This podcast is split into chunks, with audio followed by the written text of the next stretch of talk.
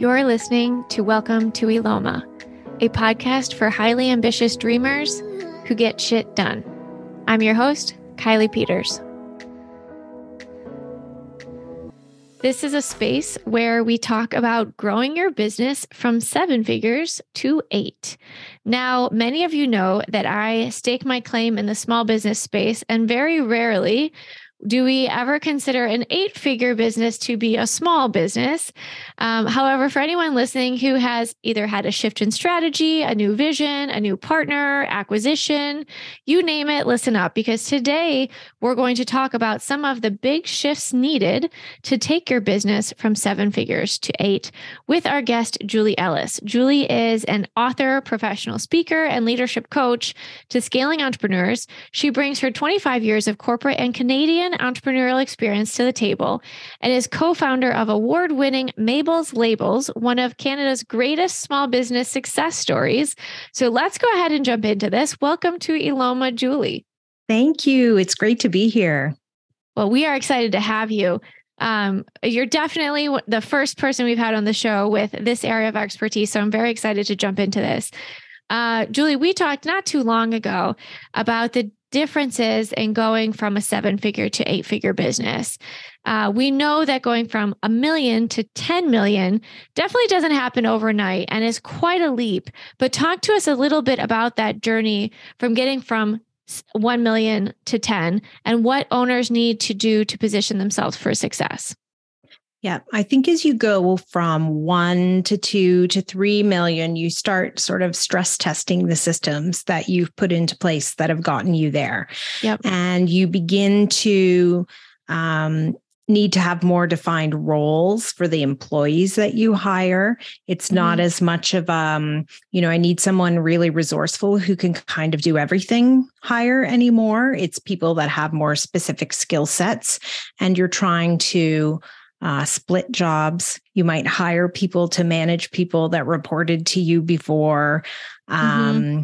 those kinds of things. And I think it's it's a real um, stage of formalization. You know, Formalize, you can yeah. you can be formal at a million, but it's a different la- level of processes and communication that need to come into play to find success. Yeah.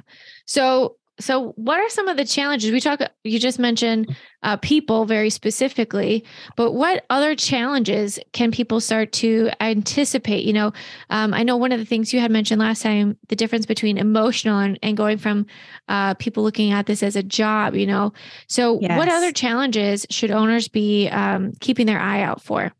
Yeah. So i think hr human resources comes into play in earnest around you know the people that come to early teams are all lifting. Everybody's lifting and striving for something. And somewhere along the line to 10 million dollars you have people who have jobs. And so mm. there's a difference in how people want to be treated and in the formality that you need to have in place I think the process changes and with them come technology changes where you've had a really, maybe you manage projects off a spreadsheet, let's say, and suddenly the team has gone from three people to launch something to 13 people. And the mm-hmm. spreadsheet is somebody accidentally deleted it from the Google Drive. Oh, and, no. Right. I mean, it's those, it's those kind of things where you start, or the moving parts are too many and the spreadsheet doesn't work anymore because you're not seeing sort of the collisions and contingencies that happen.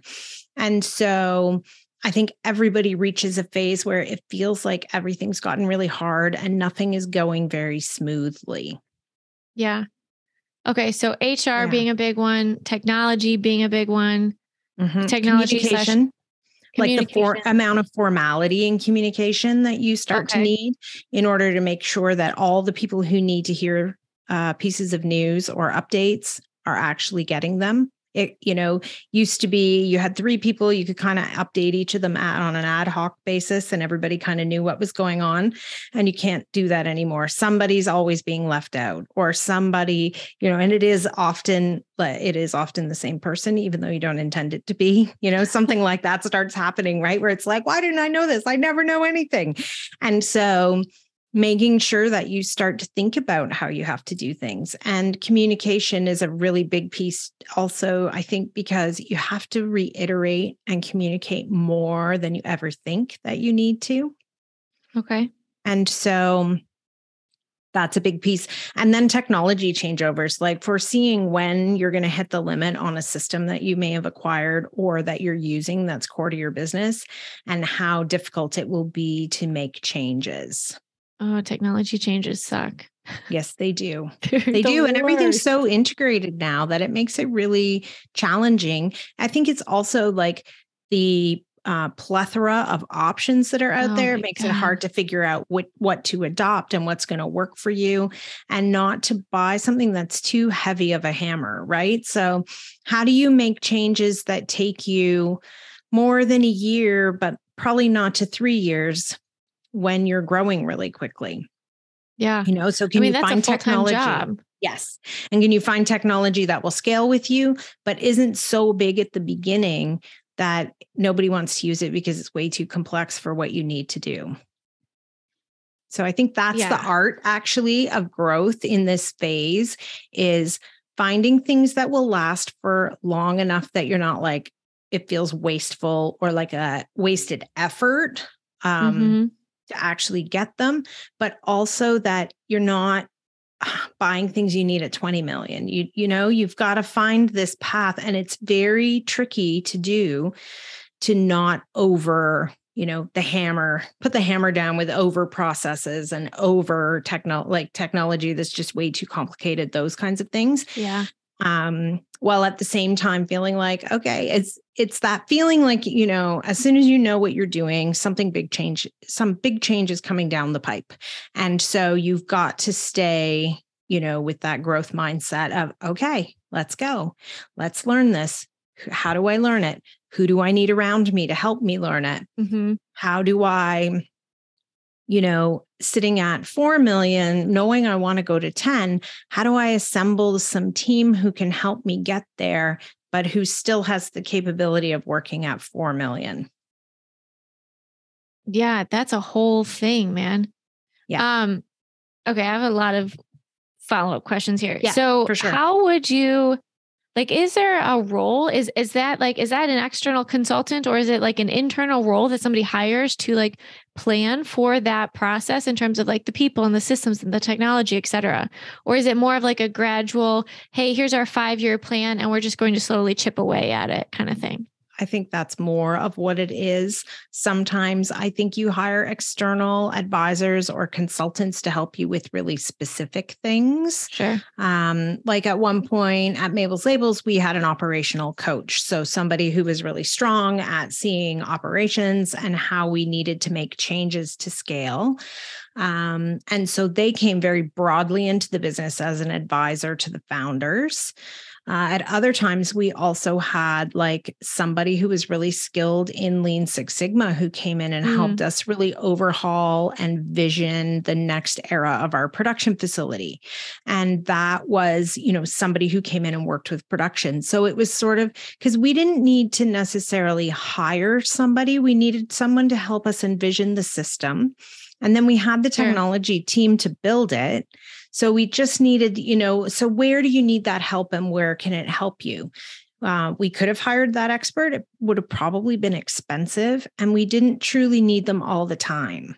Yeah. So if we could bring that into the culture, and then we could look at, okay, now should we send some people from our organization to get trained up and and that mm. sort of thing. So that was sort of how we would layer advisors in and experts who could help us with things. Um, at is there any correlation or like a, you know, I key metric in terms of revenue to overhead headcount or sorry, headcount, not overhead? You know, obviously I'm sure the answer is it depends on the business, but I'm just curious if there's, you know, you need to hit a certain number to hire a certain number of people or if it goes in inverse or if it totally depends on the business.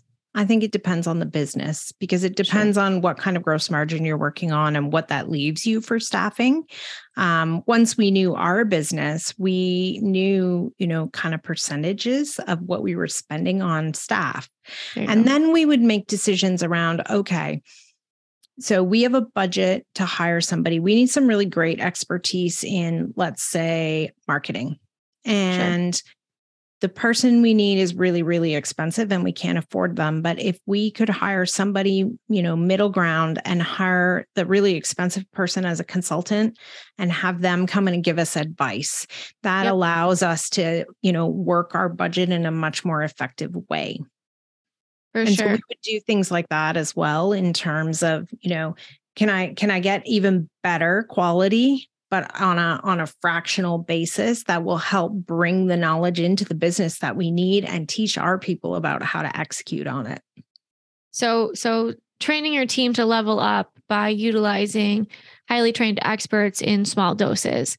Yeah. Um you talk a little bit about KPIs, key performance indicators. What are some of the big KPIs that businesses who are looking to scale so aggressively as you're talking about need to keep in mind?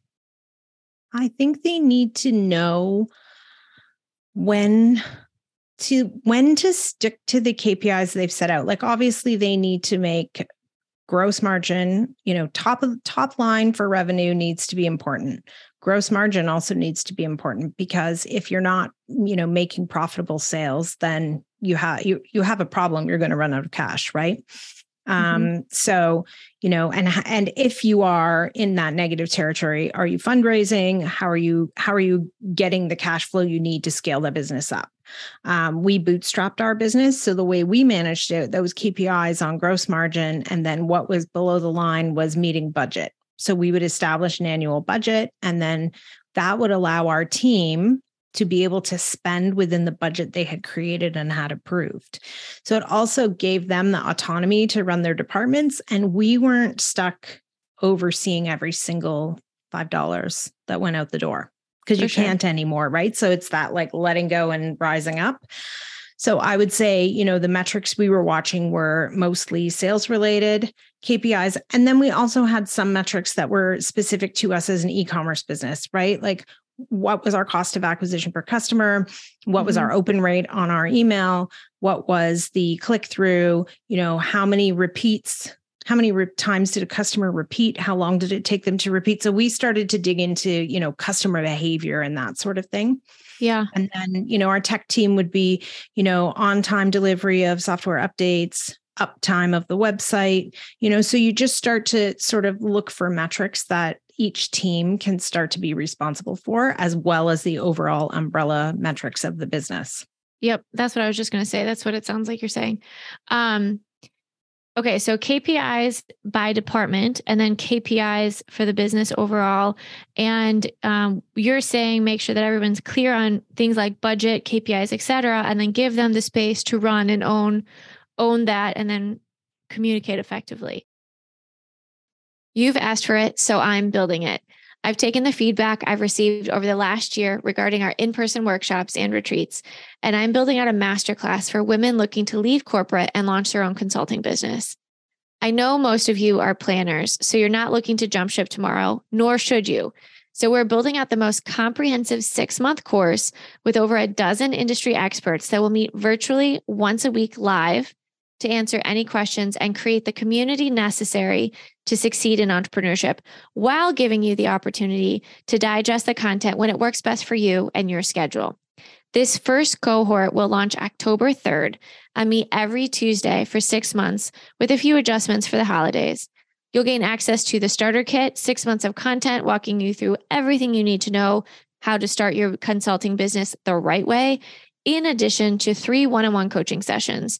Since this is our pilot program, we're offering what would be a $10,000 investment for $7,000, and payment plans are available as needed. Working with all these experts would cost you well over $60,000 though. So save yourself 50 grand and a few years of trying to figure it out on your own and join us this October for a program that I promise will change your life. Learn more at Rix, R-I-X, masterclass.com. You had also mentioned setting up those communication standards and formalizing that. Do you have any recommendations in terms of communication cadences and or who should be involved for people who are scaling? we did a number of things. So, you know, like an internal weekly newsletter is one option, depending on, yep. especially now that more teams are virtual and hybrid than ever before. I think, you know, thinking about those formal points of communication, who's in charge of that? who's in charge of making sure? Is it the ceo or the founder? Is it you know somebody who leads the customer experience? Is it somebody who leads h you know in hr i think there is it somebody who leads in marketing or sales. I think it depends on what your business where your focus is and that will help you to figure out who leads but then who's contributing. What are the things that are contributed? Um, in our office for a long time we had a wall right inside the front door that basically had all our stats on it. And here's how the month is going. Here's how you know we're 75% of the way. We're ahead of target because it's april 11th and you know so now we we are in good in a good place or we're behind. So here are the things we're going to try and do. Here are the things our customers have complimented us on. Here are problems that we've found. You know, and kind of that like snapshot of communication worked really well for us. I think you could host something like that virtually as well. For sure. Yeah. Um, okay. So we talked about hiring in consultants. Were there any uh, types of consultants that you have hired or know of people who have hired that surprised you? Like you're like, oh, I didn't even know this was a person that I should have hired. um, well, we ourselves hired a retail sales expert when we decided to launch a, pre- a product into retail. And okay. uh, that person helped us uh, create the project plan, helped us sell it to Walmart and Target and you know using their connections but also their knowledge of the other side um really helped us. They had also so and they had sort of worked at like some cpg side and some retailer side. So that really helped us because that consumer packaged goods experience that they brought to the table helped us understand what we were going to have to do when it, the product actually sat in the store. How do you package it? How does it look? How do you have to deliver it? And and they didn't have expertise in every single thing but they had a lot of connections and that really helped us. And i wouldn't have probably thought when we went into it that that yeah. would be quite so much but it really was we were starting an entirely different business to our custom on demand printing that we did in our own warehouse um, for our for our d2c business. Okay yeah, interesting.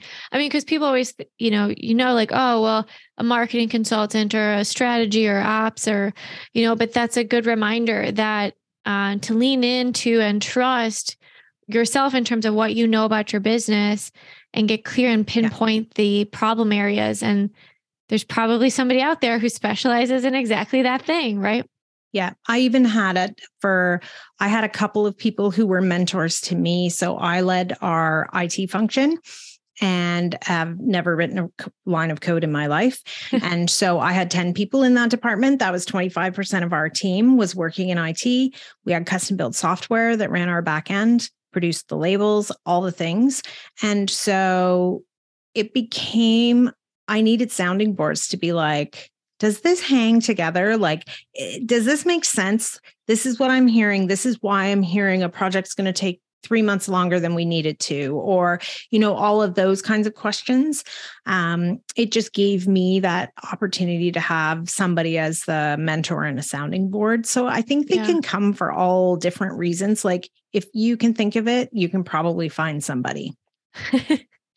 um, and you touch on technology. So we we mentioned like upgrading your systems and knowing when it's time to make that transition. Um, what systems, processes, technologies do you recommend somebody that's scaling from seven to eight figures? What do they need to have in place, like bare minimum and like nice to have kind of things? They need some kind of customer management tool a crm or mm-hmm. you know something where they can house their information and you know they can communicate with their customers all of those kinds of things. Um, i mean obviously they need sort of day to day like email management office baseline you know all the programs that are needed. Um, and they probably need something where there is you know some kind of like tools for um visibility on projects and what's happening there you know whether you're like using project something management Yeah.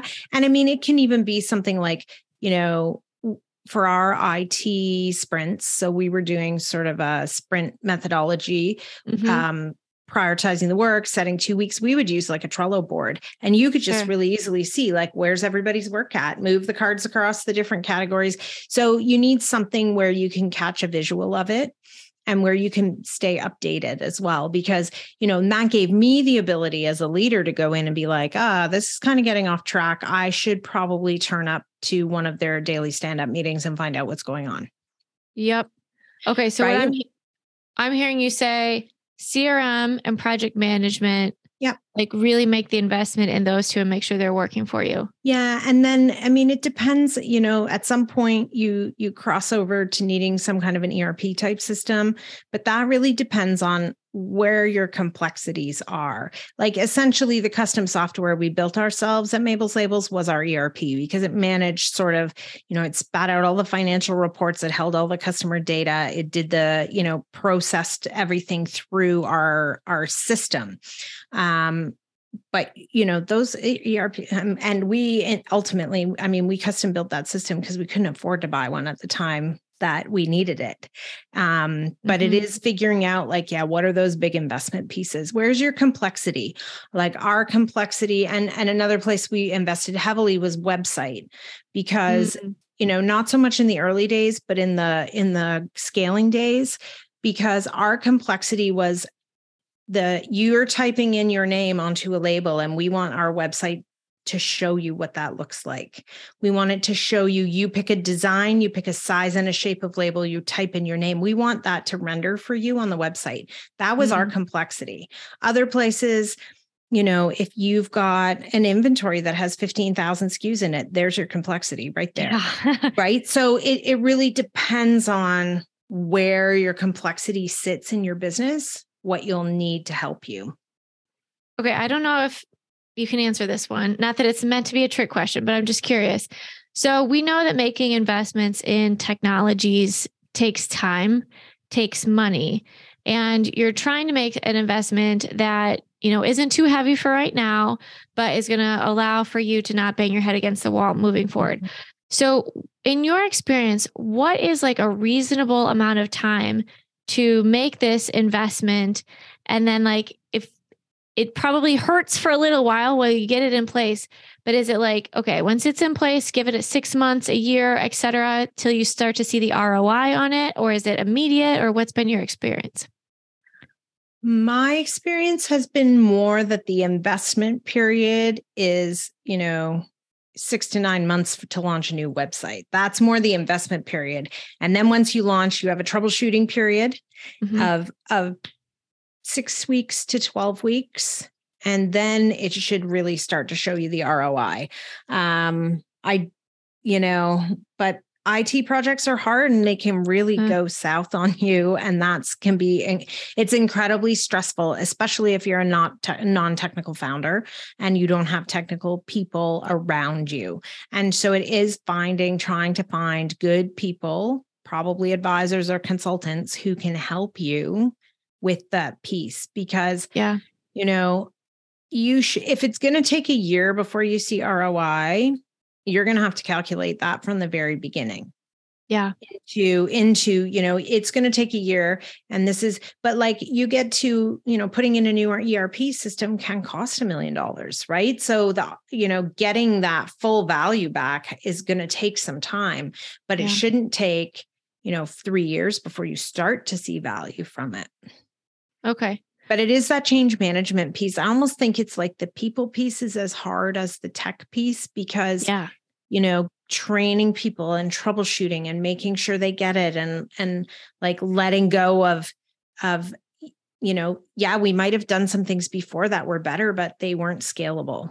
And mm-hmm. like what are all those trade-offs and how you bring everybody along towards them is a really hard thing. It's like that same thing when they talk about delegating where founders don't like to delegate because it will never be done to the 100% that I will do it at. Yep. But but you lose sight of the fact that a whole bunch of people doing 80 to 85% means that I have so much more capacity. And yep. so it's that same kind of thing with technology, right? You have to, there are some things you may have to let go of, and you've got to prioritize what you really need out of it so that you get the best outcome you can. Yeah. Yeah. Focus on what really matters to you. Um, okay. And the last area I want to talk about in terms of like specifically focusing on growth, I would imagine that mindset plays a role in in this rapid growth. Well, I shouldn't say rapid, but in this aggressive growth strategy. So, what mindset shifts do people need to prepare themselves for when going through this growth phase? I think it's things around the decisions feel bigger. And when they feel bigger, they can feel harder to make.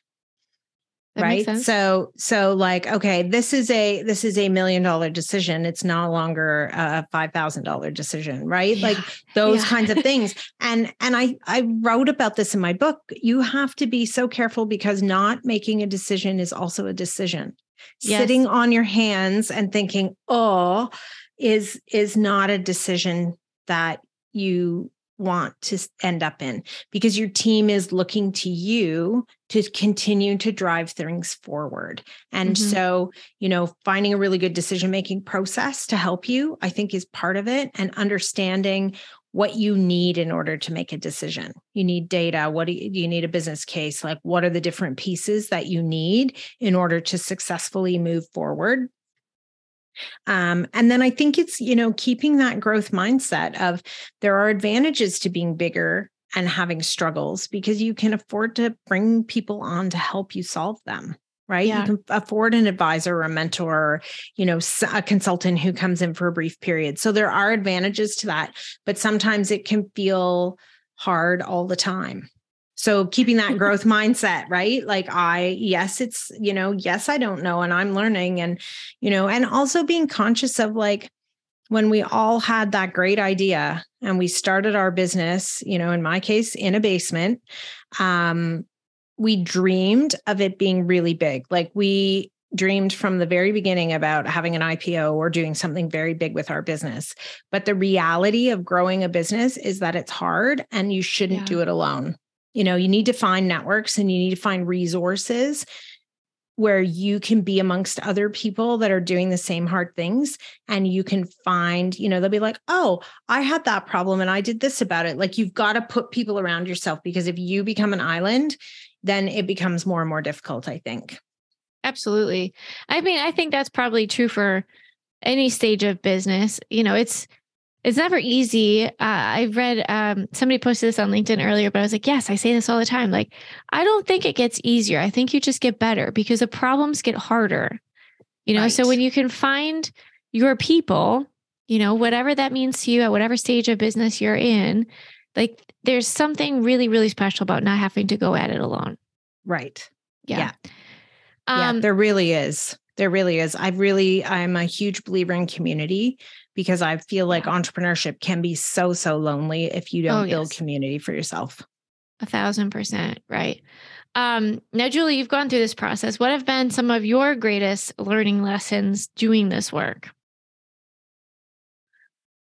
Hmm, I think that I will say, like, learning to have effective systems for things, um, delegating, decision making, um, you know, learning about yourself. Like, you know, you have that big decision to make and you're over consulting, right? You run into people where you're like, yes. well, I've talked to, I've talked to 11 people about this.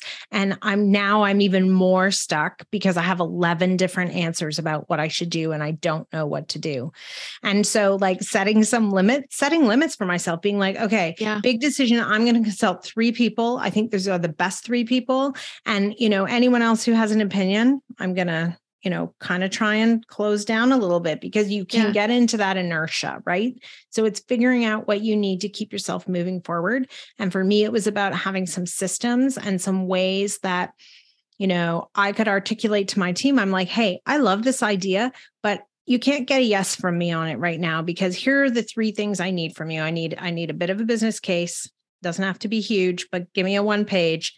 Give me a little financial projection and you know tell me why this is a priority over other things if Yeah. you can do that for me then i have enough information to make a decision about You know, I love that. I love I, I'm making notes over here. As you said, decision making process. Like that sounds so simple, but I and we all make decisions every day, but I have no documented process. And so now that's on my to-do list is like create the process of which to make decisions. And then maybe we make fewer decisions on the path of making the ultimate decision because we have a process to follow.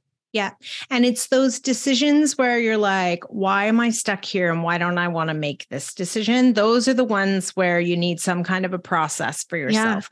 Or the ones where you get all tangled up and you're like, oh, why did I go and ask them? Now I don't know what like ah. It- Those are the ones where you need and and and there's probably a pattern to them and how they like is it in a certain area of the business where you feel less comfortable or less sure Yeah. of yourself? Like what are the parameters of why it happens and try and then figure out how you can how you can navigate that. Yeah. And I love how you said to learn more about yourself and then connecting that with what you just said here. There's probably patterns in the decisions that you're struggling with the most. So just calling that out of like, hey guys, think about this. Like, this is probably not the first time this has happened. What's the real root here? Um, that's a great call out. That's a great call out. I am so excited to announce the launch of our Defining Success Mastermind. This is a six month program that will meet once a month virtually for two hours. You'll be led by a seasoned business expert with a guest speaker each month based on that month's topic. We'll also be placing people into mastermind groups quite strategically to ensure you're properly matched with others having similar challenges or in similar places in their business. The value of this program is estimated to be over $12,000, but we're bringing it to you for just $350 a month. We'll be launching new groups twice a year, once in July and again in January, with application cutoff dates at the end of May and at the end of November, respectively. So don't miss out and apply today for free at Rix, R-I-X, Julie, what do you wish you could have done differently, if anything? Hmm, I don't think I'd have done too many things differently because I feel like even the things that didn't go the way that were anticipated were such learning opportunities. Sure. And you, I mean, that is a normal thing that happens, really. You can't expect Yeah. everything to go perfectly.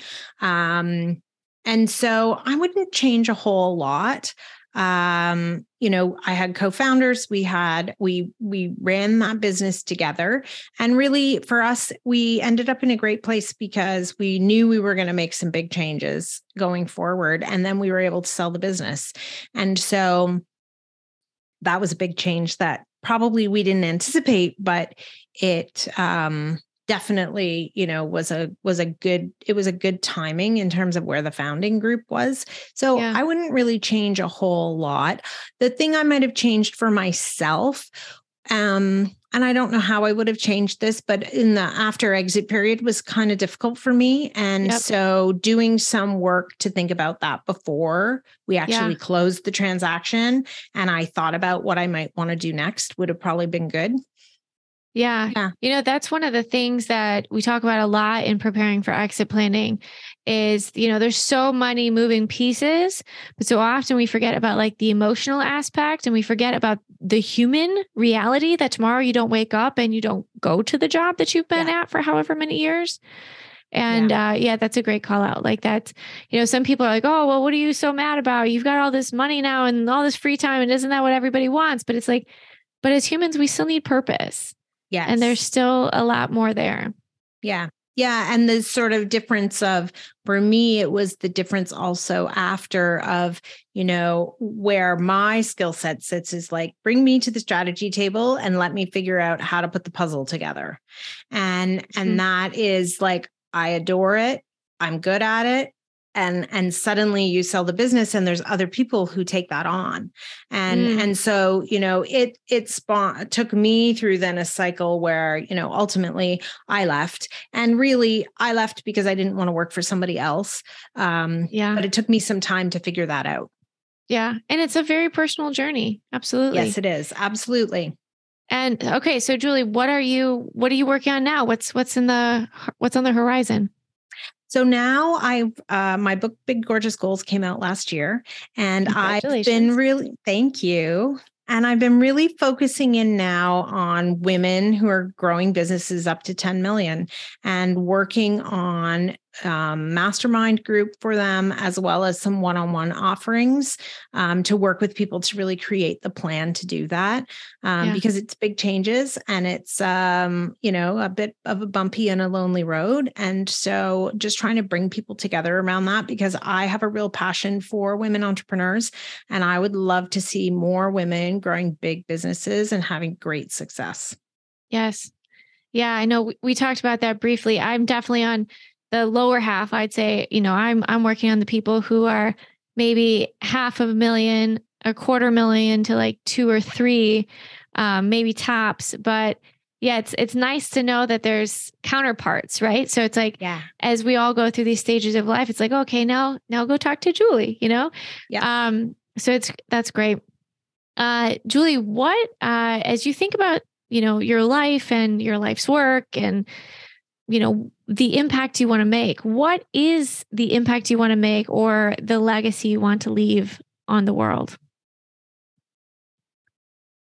I want people to want to be entrepreneurs and especially women and to really embrace um, entrepreneurship um, there's so many biases in you know financing businesses and getting investors and all of those things that really working with women to grow big businesses is is a big piece of of what I want to leave for the world. Um, and I, you know, telling my stories and um, some of the you know other entrepreneurs that i know who also have grown big businesses and and really helping people you know yeah. take that step up. Yeah. I i've said this a number of times but i feel like there are very few entrepreneurs i've met who have started their business for any reason other than to help somebody do something yeah, I think women in particular see a need, they see needs in the world. And I find it endlessly fascinating what people see that causes them to start businesses. Like it's so fascinating the different things that we all see as needs based on our mm-hmm. own experiences and where we come from. And I really that I find that really inspiring. Yeah, for sure. Yeah. Um, okay, so you've uh, you've done a few things in the world of entrepreneurship. You've yeah. lived some life. What is your greatest insight or discovery about life and entrepreneurship? That you have to find um, I mean, people talk about balance, or for me, it's more about like a flow that can work between them because entrepreneurship can take over your life and you need to yeah. prote- you need to protect yourself for the long mm-hmm. haul. It's a marathon, not a sprint. And so I think that is a huge learning of, you know, not taking being serious about being an entrepreneur while not taking yourself too seriously. Yeah, yeah. Yeah. That's that's one to noodle on. Yeah, that's a good call. That's a good yeah. call. Yeah, and it's um, a hard thing to do. it is. I think it, yeah. it requires a lot of boundaries, a lot of self-discipline, a lot of constant reevaluation. But you're absolutely right. 100%. Um, Julie, thank you so much for sharing all of your words of wisdom with us today. For anybody listening, uh, if they want to get in touch with you and learn more about you or potentially work with you, what's the best way for them to contact you? They can reach me at julieellisandco.com or they can find me on LinkedIn. LinkedIn. Okay. Yeah. And for anybody listening, if you've enjoyed today's conversation, please go ahead and leave a review wherever you're listening. And Julie, thank you again so much for joining us on the show. We really appreciate it. Thanks for having me. To continue learning how to better build your business and make your vision a reality, subscribe to the Welcome to Eloma email list at welcometoeloma.com.